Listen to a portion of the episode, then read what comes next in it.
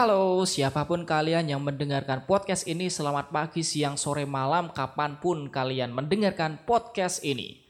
Kembali lagi bersama saya Vincent Nugraha dan selamat datang di podcast Nongkrong One Piece.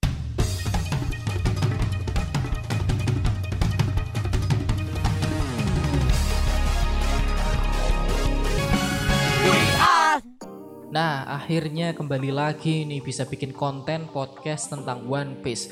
Udah lama banget karena masalah kerjaan di dunia nyata yang lagi ribet akhirnya ke pending. Padahal episode yang lalu itu adalah biografi Eiichiro Oda Sensei.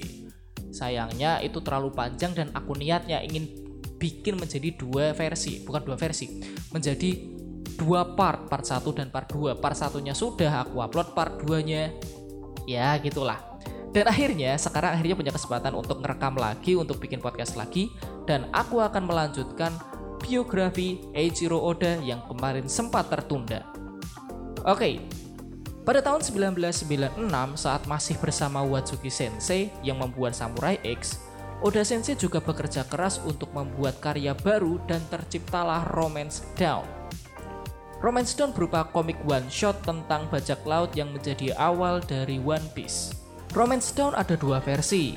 Romance Down versi pertama atau yang ke-1 diterbitkan di Shonen Jump edisi Summer pada tahun 1996. Pada suatu kesempatan, Oda diminta untuk mengisi halaman kosong di Weekly Shonen Jump dan tentu kesempatan ini tidak disia-siakan oleh Oda Sensei. Romance Down versi 2 dibuat di bawah naungan editor dari Shonen Jump Takanori Asada. Meskipun dua versi ini dianggap sebagai awal dari One Piece, tapi Oda Sensei bilang bahwa Romance Down 1 dan 2 dan serial One Piece tidak berhubungan secara cerita, ya, ya mungkin nggak canon gitu. Mereka hanya komik yang berdiri sendiri, meskipun semua tokoh utamanya adalah Monkey D. Luffy. Nanti akan aku ceritakan lebih lengkap deh. Oda Sensei sudah sangat senang dengan membuat Romance Down, tapi sayangnya pihak atasan penerbitan pada saat itu merasa ragu untuk membuat Romance Down menjadi sebuah serialisasi yang membuat Oda Sensei berdebat lama dengan dibantu Takanori untuk memperjuangkan serialisasi One Piece dan Mei tahun 1997 Oda Sensei mendapatkan izin untuk membuat serialisasinya sendiri yang sekarang kita kenal sebagai One Piece dan secara resmi menandakan Oda Sensei untuk mengundurkan diri sebagai asisten Nobuhiro Watsuki Sensei. Setelah mencoba membiasakan diri sebagai pengarang tunggal di Shonen Jump, akhirnya Juli 1997 chapter pertama One Piece terbit di Weekly Shonen Jump edisi ke-34. Dan di luar dugaan, respon pembaca sangat bagus, sehingga membuat One Piece dijadikan anime pada tahun 1999. Dan tahun 2000, game pertama One Piece akhirnya dirilis. Setelah beberapa waktu Oda sibuk dengan One Piece, Nobuhiro Watsuki Sensei sang kreator Rurouni Kenshin atau Samurai X meminta Oda Sensei untuk berkolaborasi sedikit dengan cara meminta Oda Sensei menggambar lambang bajak laut topi jerami di komik Rurouni Kenshin. Ini adalah salah satu penghargaan dari Watsuki Sensei untuk Oda atas keberhasilan Oda Sensei memiliki serial sendiri dan jangan sampai lupa dengan teman-temannya yang waktu itu pernah menjadi asisten bersama Watsuki Sensei. Kayaknya sih gitu ya. Sampai sekarang pun One Piece masih sangat digemari pembaca, tidak hanya di Jepang bahkan di seluruh dunia. Apakah sampai di situ saja cerita Oda Sensei kita? Seharusnya secara karir, iya. Tapi aku beri tambahan sedikit nih, tentang kisah cintanya Oda Sensei. Lah, udah nikah dia? Oh ya tentu dong dia udah tua. Bahkan ceritanya ini agak lucu nih.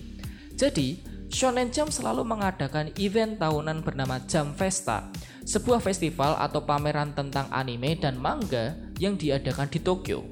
Nah, pada Jam Festa tahun 2002, Oda Sensei berkesempatan untuk hadir ke acara tersebut. Di situ ada seorang wanita yang sedang cosplay sebagai Nami, salah satu kru bajak laut di topi jerami. Namanya adalah Inaba Chiaki.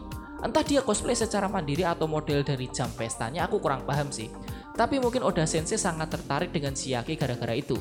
Mereka pun berpacaran dan tahun 2004 mereka akhirnya menikah bayangin nikah sama waifu ciptaanmu sendiri itu agak aneh tapi ya pilihan Oda Sensei. Entah apa yang ada di pikiran Oda Sensei waktu itu tapi ya kita sebagai fansnya ya senang-senang aja. Sekarang Oda Sensei dan Shiaki Inaba telah dikaruniai dua anak. Setahu aku sih beritanya dua anak ya. Sedihnya adalah Oda Sensei tidak tinggal bersama keluarganya, bukan karena masalah rumah tangga, tapi ya karena pekerjaan saja.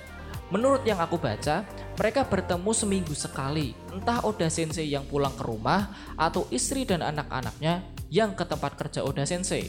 Kasian sekali ya. Tapi sayangnya, entah ini kebiasaan Oda atau gimana, dari dulu malah Oda Sensei orangnya sangat tertutup terhadap media dan jarang sekali ada foto terbarunya.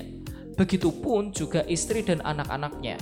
Aku belum bisa menemukan foto mereka sekeluarga juga sih yang lengkap gitu, yang masih versi terbarunya. Kalau kalian klik Oda Sensei di Google, yang ada foto lama Oda semua dan istrinya yang foto-foto lama juga. Anaknya apalagi. Ya mungkin emang karena orangnya tidak suka terekspos kali ya. Nah, itu kisah dari idola kita Eiichiro Oda Sensei. Bagaimana pendapat kalian? Atau kalian mungkin jadi merasa, wow, merasa lebih dekat dengan Oda Sensei nih ya kayaknya gak mungkin kita masih jauh sama Oda Sensei tapi kita akan selalu respect dan mengharapkan Oda Sensei sehat selalu dan Oda Sensei akan bisa menamatkan One Piece dengan cerita yang paling bagus. Terima kasih telah mendengarkan podcast Nongkrong One Piece ini. Sampai jumpa di episode berikutnya. Ikuso Yarudomo